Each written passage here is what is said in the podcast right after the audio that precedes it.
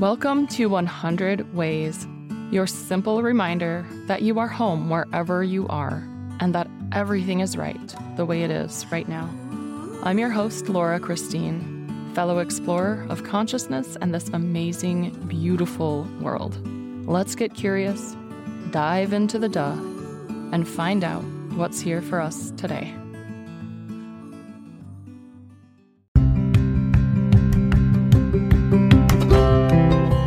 Welcome to one hundred ways. This is your daily exploration of self and soul. I'm your host and fellow explorer, Laura Christine. Let's dive in and find our way home.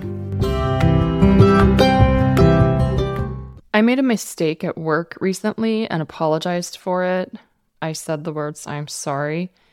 And a male on my leadership team who'd been with the company for a long time and is awesome said, "Never apologize."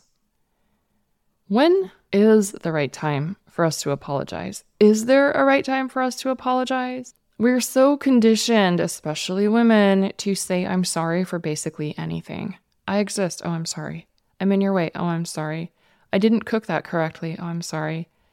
Oh, the house is a little bit messy. I'm sorry. No. Oh, my God. I'm a human. Oh, I'm sorry. No.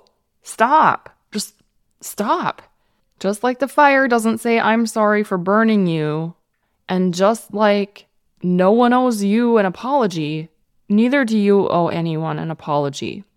That said, I believe that when we truly feel a kind of remorse, or we truly did something, consciously or not, that affected somebody else in a way we don't wish to have affected them, it's okay to apologize in that circumstance. Going back to yesterday's episode, if someone doesn't say I'm sorry to you, it means the way they acted is simply their very nature. Just like fire won't apologize for burning you, if someone hurt you and doesn't feel sorry for it, they don't have a consciousness about the fact that the way that they treated you or talked to you or did something hurt you. It's because that is just their nature. It's like they're the fire. It's just the way it is. And when you interact with the fire in a certain way, you're going to get burned.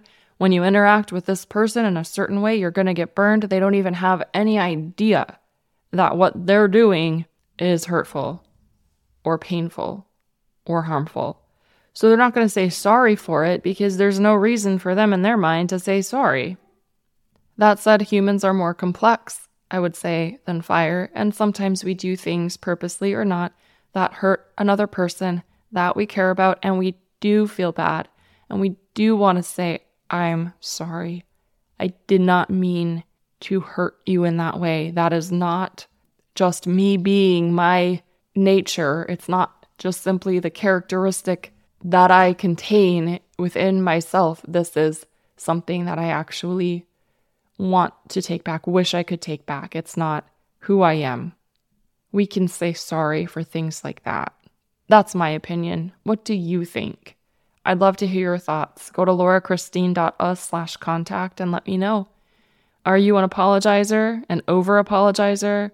Or do you use it sparingly and when it is truly going to make you feel better because you hurt someone else inadvertently or purposefully and it feels gross inside, so you want to make amends? That's when we apologize. And making amends is not just saying I'm sorry, but actually then moving forward differently with that person. I think I have a lot more to say about saying I'm sorry. Maybe I'll touch back on it another time. Go to buymeacoffee.com slash 100 ways to book a reading and to keep this show going. Until next time, I'm sending all the love and then some more. We'll talk tomorrow. Thank you for exploring with me today. I would love to continue this conversation with you. We can do that at laura christine dot us. You'll find contact in the menu, or you can go to laura christine dot us slash contact and you'll be taken right to it. Let's dive in a little deeper and see how fully we can flow with the duh.